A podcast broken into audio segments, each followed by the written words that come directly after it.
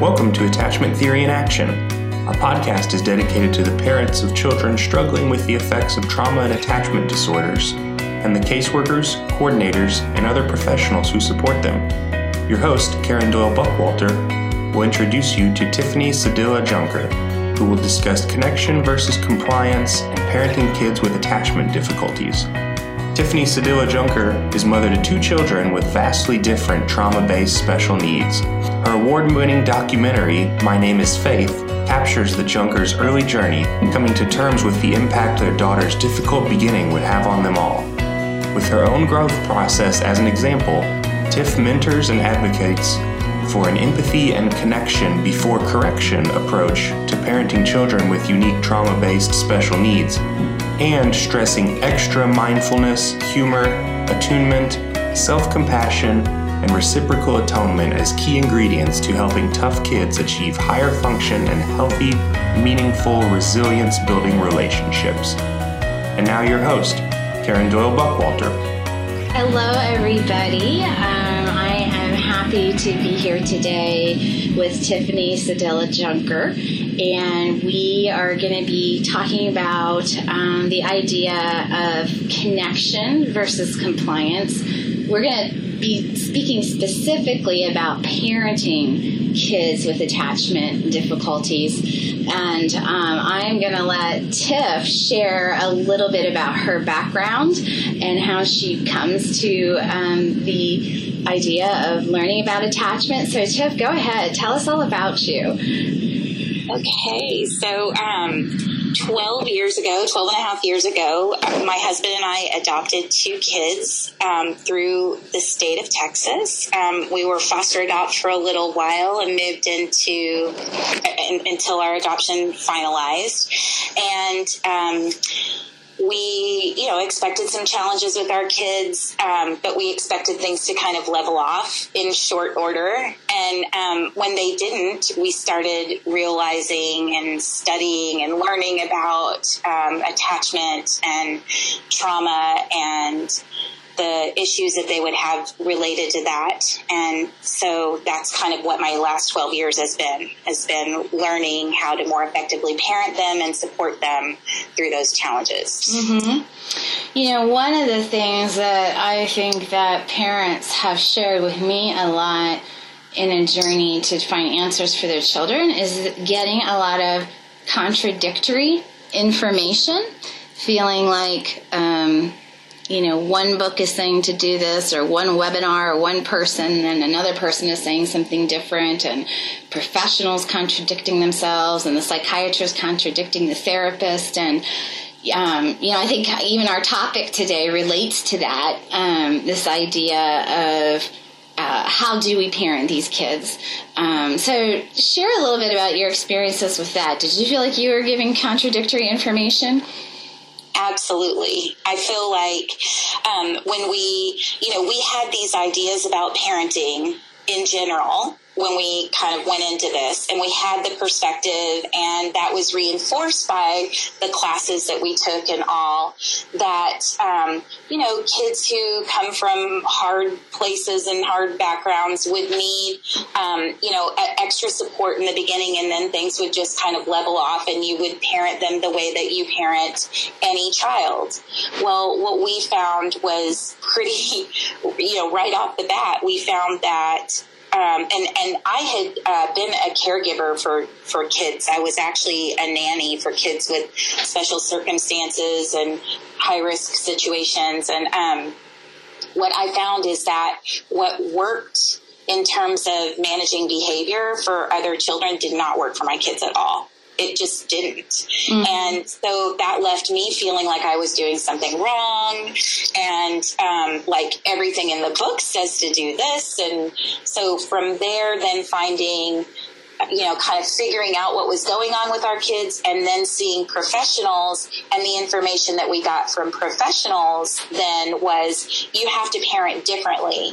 But then we found even those professionals disagreed. Mm-hmm. So so, you know, we were, when we first started, we were taught you have to get them to accept limits, to um, know that they're safe, that they will know that they're safe because you've provided this very strict structure and you're not allowing things and you know so so that kind of that was the first thing. And then we started learning more about the brain and um, and and started to sort of evolve through that but definitely lots of different information coming yes. at us well and even looking back 12 and a half years ago everybody was saying different things than probably what they're saying now whether or not they're coming from a real high structure um, idea um, or more of a um, connection, or the word I like to use is attunement.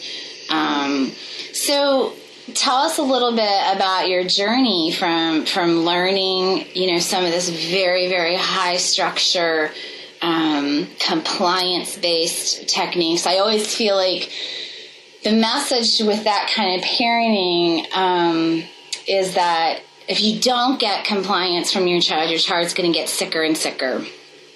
And right. so then parents, even if there's something in their gut that's telling them, I don't know if this feels right, they feel a responsibility to override that feeling in the service of their child healing.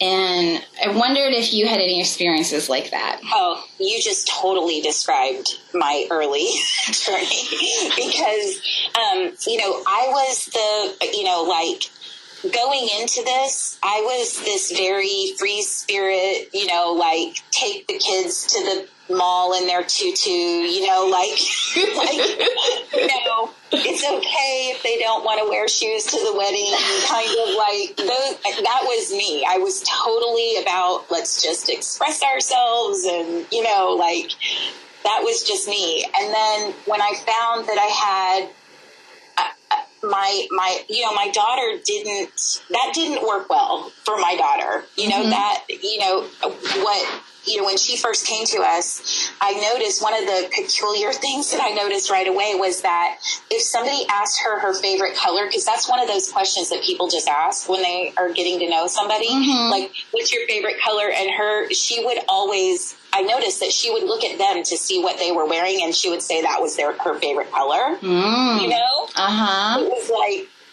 so it wasn't like, I didn't feel like she was able to be expressive and that caused friction and, and difficulty for mm-hmm. us, you know? Mm-hmm. mm-hmm. And so then we learned, you know, sort of structure everything out for her. Every minute of the day structured out. And if she doesn't have like it felt like if she doesn't have a, an opinion, give her one. You know, that's kind of what it felt like.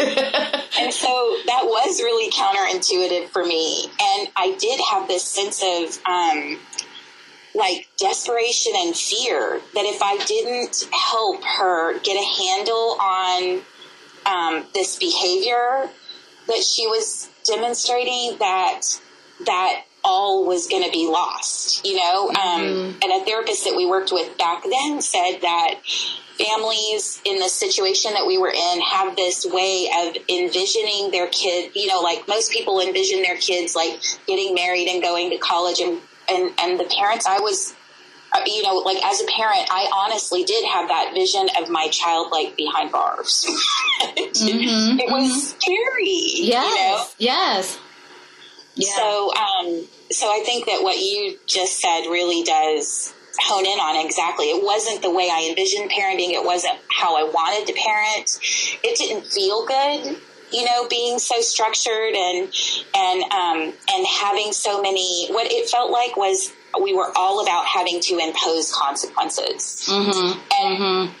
it really did start to um, really all I feel that happened was that it, it, created this, what I used to call this mental chess game in our home, where it was like one move she made, we made an, a, a, move to counter that. And it, it, was just this spirit of thwarting each other instead mm-hmm. of a, a, spirit of connection. Mm-hmm. Mm-hmm.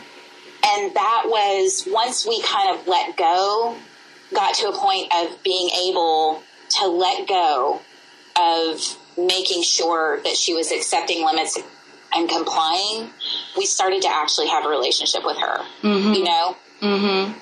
And and that was um, that in itself was also counterintuitive. You know, mm-hmm. it was like, okay, so now let's focus on connecting with her and getting to know her as she is, regardless of how she's behaving. And and there was a lot of judgment that came at us from that you know because we weren't sort of punishing every single thing that happened. And so that was a whole nother host of um, of difficulty in and finding a balance of that structure and um, nurture that fit for our family was really hard. Mm-hmm. Mm-hmm. Yeah, and you know, I think of, I love those words because with my heavy background in TheraPlay, nurture and structure are two of the four dimensions, and I think that you can, you have parents that are a little bit one way or the another just coming into the game. Like more maybe someone's more structured um, in just how they do things how they run the house how they live their own life. And then you've got the nurture people more free spirit more fun more spontaneous. Um, and you know you can't have all of one or all of the other you know or you can have problems. And i think um, I always say, you know, when you increase structure, you have to increase nurture. And if you don't, you can end up going this direction that feels almost more like a boot camp or a prison or, or something like that. Um, but as you just said, it's so hard to find that balance. Mm-hmm. Yeah, it was really hard, and it and and it and it's one of those things that even as we've sort of mastered what that looks like for our family, which has definitely been a a, a huge learning, a 12 year long learning process for us. Um, um, even finding that we still slip into that panic of, um, you know, seeking justice. Like if, if my, if we can't, if there's if there's not justice here, like how's she going to learn? That's one of the things that people used to say to us that would just like was a huge trigger for me. How are they going to learn? How's she going to learn? You know? Mm-hmm. And the, the answer to that, the true answer to that is she's going to learn in her own way in her own time. Mm-hmm. That's what we've come to realize. Mm-hmm. She's going to mm-hmm. learn in her own way at her own time, in her own time. And the same is true for my son. Mm-hmm. But mm-hmm. as a parent, um, you feel like it's your responsibility to make them learn. Yes, yes, and I think um, you know some of the the parenting methods that I was exposed to when I first started reading everything about this in the late '90s. They do they did talk a lot about restitution, which I think is similar to this kind of justice idea, and I mean I think there can be consequences, and you can you know ask that your child does have some kind of restitution. But like you said, once it gets so almost out of control, like you said, it feels like we're making chess moves, you know, one way yeah. or another, and there's this scale. You know, I also think that um, back then, the things I was reading were really describing children with attachment problems as really like little sociopaths or psychopaths. Yes. And, and so the idea was like, you, you, you got to treat them that way, you know? Um, and I think that's where some of this came from too. It, it sounds like you were exposed to some of that idea also. For sure. I felt like I was running a boot camp or a prison you know, mm-hmm. when we were trying to follow. And, and I think that along with that sentiment that everything would level off and, and it, that we were given the idea that if we did this, this totally rigid, totally structured, um, not allowing people getting focusing on accepting limits and accepting boundaries and all of that. If we would focus on that for a period of time then it would just be something that was accepted by our children and then they would just kind of fall in line and everything would fall into place. And that's just not how it worked you know? And what i came to know is that um, neurology doesn't work that way you know Mm-hmm. It just doesn't work that way. Mm-hmm. There are things that I still struggle with that I would love to fall in line that haven't yet, you know, and the same is true for, for my kids. So, um, getting less focused on things falling in line um, was really a huge support to us. And that doesn't mean that that doesn't mean that we didn't get anything out of the stuff from those early days and those early programs. We definitely did. Um, but I think that when you're actually living and implementing those programs, it's really tough. it's really frustrating and really hard to keep up the level of nurture that is required to match that level of, of ultimate structure. And it's really hard to not get caught up in trying to be perfect, mm-hmm. you know, mm-hmm. trying to be perfect and require perfect. Yeah. You know? Yes, yes, yeah. And, you know, you're, kind of leading into what I wanted to ask you next. So you made this shift um, that you're describing from your approach with your children. Some parents that I've worked with, when they begin to understand more about brain development and when they begin to understand the impact of trauma on the brain and things like this, then they feel really guilty or badly or shamed that wait a minute like with what i know now i don't know if that was the right thing to be doing. And here they were like going along with what professionals were telling them. Like what do you say to that? That seems like a no-win situation for parents.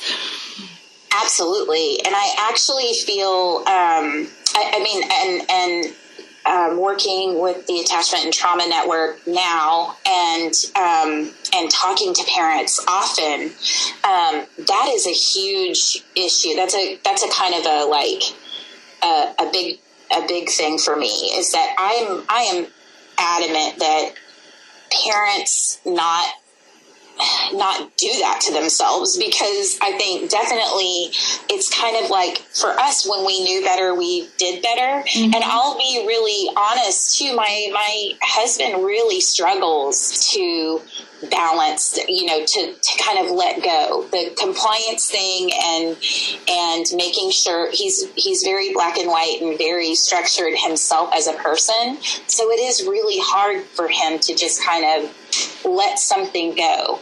Like you know I'll, I'll give you an example. My son um, my son when he gets really dysregulated he swears kind of like almost like tourette's like swears. I mean he just swears you know? Mm-hmm. and so it's really hard to to take a breath when he's you know sworn at you because he's dysregulated and go, okay, what I have to recognize is that no response that I have right now is going to help this situation, is only going to escalate the situation. So I need to calm and self regulate my, you know, for me, and I need to allow him and provide him space to do that for him. Mm-hmm. And then once it's calm, I'll go back to him and mm-hmm. we'll work it out, mm-hmm. you know? And we, it always does work. But in mm-hmm. that moment, when you've been sworn at, immediately your brain goes to, oh gosh, he's going to do that to a police officer one day and he's going to be in the back of a car and he's going to be driven to jail immediately or, mm-hmm. you know. Mm-hmm. And so it's scary. Mm-hmm. But but the reality is that now we've come to accept that once his neurology catches up, that in and and to hold on to the idea that hopefully by that time that won't happen. Mm-hmm, mm-hmm. and that we don't have any control over it right now anyway. Mm-hmm. Right, right, right, right. Yeah. So, did I answer your question? Yes, absolutely. absolutely. And, you know, I know I did that article a while back on my child has attachment problems, now what? And was talking about maybe some red flags, you know, if someone's telling you to do this or that uh-huh. that might be a concern that that maybe the person's not implementing the most up to date ideas and information. Um, what right. what do you see as a parent? Some of those like things that maybe you were told that now you're like, eh, yeah, not so much. I, I, I, don't think I would recommend that at this point with what I know. Right. I think that that's a great question. And first of all, I love that article. Thank um, you. The um, one is it, for me, if somebody tells you that it's going to take a year for things or any amount of time for things to be, you know, normalized or stable, I, I think that that's a huge red flag because I'm on my own growth trajectory as a parent. My children are on their own growth trajectory, and kind of where um, we end up is is is up to us. It's not it's not up to um, you know what a book says. If you follow this program right. for this long, that's right. just not right. something that. And then the other big red flag for me is. Um, when it's compliance based. You know, if something is behavior modification or behavior controlling or be, you know, behavior management, the truth is it's just it just doesn't work for kids with attachment and trauma based challenges in my experience it doesn't mm-hmm. not with either of my children who are both on sort of i always say on either end of the spectrum of attachment and trauma. Mm-hmm. Um, their behavior is very different. Their neurology is very different, but still, those compliance based behavior modification, incentive based, you know, traditional, you know, level kind of things just don't work for them mm-hmm. Mm-hmm. at all. Mm-hmm. And um, and what I find with them, it, it, the other big red flag is if anything promotes or enables shame of any kind, it's not a good idea. Mm-hmm. You know, mm-hmm. it's just not because I feel like our kids already come from this baseline of shame mm-hmm. that. They already have more difficulty building resilience because they're coming from that place of shame. Mm-hmm. And so anything that promotes that, it's just not going to work you know anything that may, continues to make them feel less than or not worthy or mm-hmm, you know mm-hmm. not going to work right or something that might humiliate them or yes. um, sending yeah. or, or make them feel rejected um, right. Yeah, yeah, I see. And those were the things that felt really counterintuitive to me in the beginning. Mm-hmm. You know, um, and I do think your point about there there not being consequences. Like I'm not saying no consequences. Everybody do whatever they want. Right. You know? Right. And certainly, you know, not saying that. But I'm I what I am saying because I I look back at those times and and when I look at my regrets as a parent. Um, it's really those times when I when I look at when I was like, all right, that's it. I've had enough of this. I'm going to teach you a lesson right here and right now. Mm-hmm. You know, those are the times that I regret. Mm-hmm. Because I really did not effectively teach anything except for that I was the bad guy, mm-hmm. you know? Mm-hmm. And my child was already looking at the world and looking at adults through the lens of adults are bad guys. Mm-hmm. And, you know, all I did was reinforce it. Mm-hmm. Yeah, I think, you know, I heard someone say once, you know, I used to feel like it was us versus the kids, but now we're on the same team. Totally. And I thought yes. that that was like such a nice, you know, way of and, saying that. And I actually say those words to my kid every time we have a conflict. Um, I will say, okay, so before we continue talking, I want us to both remember that we're on the same team, that mm-hmm. I'm on your team, mm-hmm. and your highest and best interest is my highest and best interest, mm-hmm. you know? Mm-hmm. So I kind of will like stop the escalation and, and, and acknowledge that right then. And if mm-hmm. it can't, if, if my child isn't able to receive that in the moment, then I know this is a conversation for later. Yeah. You know? Yes. Yes. Timing can be very important, you know. Right. So, I definitely, before we move towards yeah. wrapping up, I wanted to talk about just your own process as a person and as a parent. And I know you've been um, doing some work with Brene Brown's material, even have developed um, a coloring book, which I want you to tell people about, and talking about using some of her language for wholehearted parenting and presenting on these concepts.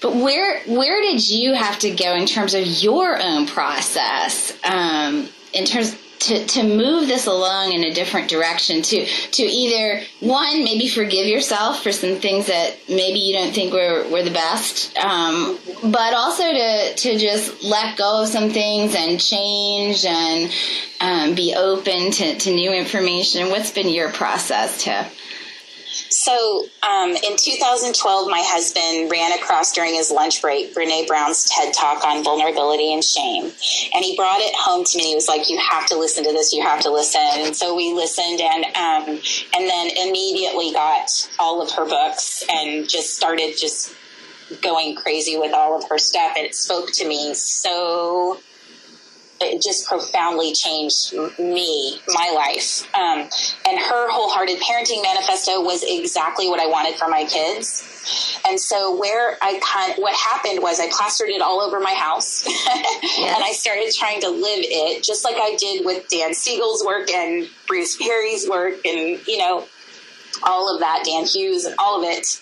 Um, and I, it was difficult. It was really challenging with my child. And so I started really kind of reflecting okay, so why is this what every parent wants for their child so difficult to implement with my family, with my kids? And as I started really, really diving into that and reflecting on it, I realized that it, what it really did come down to is what I said earlier, which is that my kids were coming from this baseline of shame they were mm-hmm. in, you know, coming from that. So I started thinking about, you know, what I have learned over the years about being trauma informed, about neurology and all of that. And I sort of evolved that into what became this addendum that I wrote for families, um, for us, for our family mm-hmm. specifically. Mm-hmm. Um, and um, and started living by that and and once we started living by that things just sort of started clicking for all of us we were mm-hmm. all feeling more seen and more heard and you know i just it just kind of transformed us that did so um so yeah so so that and then we ended up now i use that in trainings um, yes. and it's the number one thing that when i do a training people want to know more about and want to access and and all so so that's the next question. How can parents access some of what you've created around this topic? Well, or um, therapists who would like to share it with parents. Yeah, yeah, I, I yeah, I've had um, yeah, some requests for that, and I'm so excited about it. But so what came from this one training that we did with um, kinship? It was a kinship placement and um, and foster adopt uh, families. A training that I did with them is um, we were we decided to do a, a mindfulness coloring book for parents that included Brene Brown's work and a, a, way of using this book. And we've made this um, mindfulness coloring book that has all of these sort of paradigm shifts and changes that um, and realizations that we had in our family to accompany it. Um, and so we created this this coloring book, and um, I'm hoping to use it in my trainings. And then we're I'm working through the Attachment and Trauma Network to start making it available to families. So um, that's still kind of evolving, okay. but. Uh, but very soon through the Attachment and Trauma Network. Okay. Uh, be available to families and to therapists. Okay, great. Well, Tiff, I always love talking with you, and today is no different. Um, and I, I just really, really appreciate you taking the time to talk with me and just really admire your willingness to so honestly share your own journey. So I appreciate that so much, and I want to thank you for that. Thank you too. And I guess um, one of the things too is I just hope that um, that families will be willing to discuss the mistakes that they make because I think that that's part of what's helped me grow as yeah. a parent is being willing to talk about what we did wrong, not just what we've done right. Right, but that's scary too. It is scary. very scary, yeah. and we go into shame, right? The grown-ups yes. go into shame. Oh, so bad. Yes. yes, yeah. Well, thank you, thank okay. you for your honesty and your candor. And goodbye for today. Thanks. Bye, Karen. Thank you for joining us for this edition of Attachment Theory in Action. Please follow our site, traumaattachmentcenter.com, or subscribe to our iTunes channel for future podcasts. If you enjoyed our broadcast, please leave a review and share with your professional network. For additional resources, training opportunities, and blogs, log on to traumaattachmentcenter.com. We hope you'll join us again as we continue to explore the world of adoption, developmental trauma, and attachment theory.